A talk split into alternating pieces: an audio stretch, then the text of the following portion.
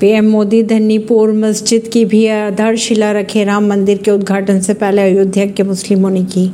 मांग राम मंदिर के उद्घाटन से पहले अयोध्या के मुसलमानों ने पीएम मोदी से बड़ी मांग कर डाली उन्होंने कहा कि प्राण प्रतिष्ठा कार्यक्रम में आ रहे पीएम मोदी धनीपुर मस्जिद की भी बुनियाद रखे सुप्रीम कोर्ट के फैसले के बाद अयोध्या में राम मंदिर और मस्जिद के लिए अलग अलग जगहों की जमीन मिली थी मंदिर के लिए श्री राम जन्मभूमि तीर्थ क्षेत्र का गठन हुआ तो मस्जिद निर्माण के लिए इंडो इस्लामिक कल्चर फाउंडेशन बनाया गया जहां जनवरी 2024 में श्री राम मंदिर में रामलला की प्राण प्रतिष्ठा होने वाली है तो वहीं अभी धन्यपुर में प्रस्तावित मस्जिद की आधारशिला तक नहीं रखी गई इसी को लेकर अयोध्या के मुसलमानों ने मांग कर डाली कि पीएम मोदी धनीपुर मस्जिद की भी आधारशिला रखे परवीनर सिंह नई दिल्ली ऐसी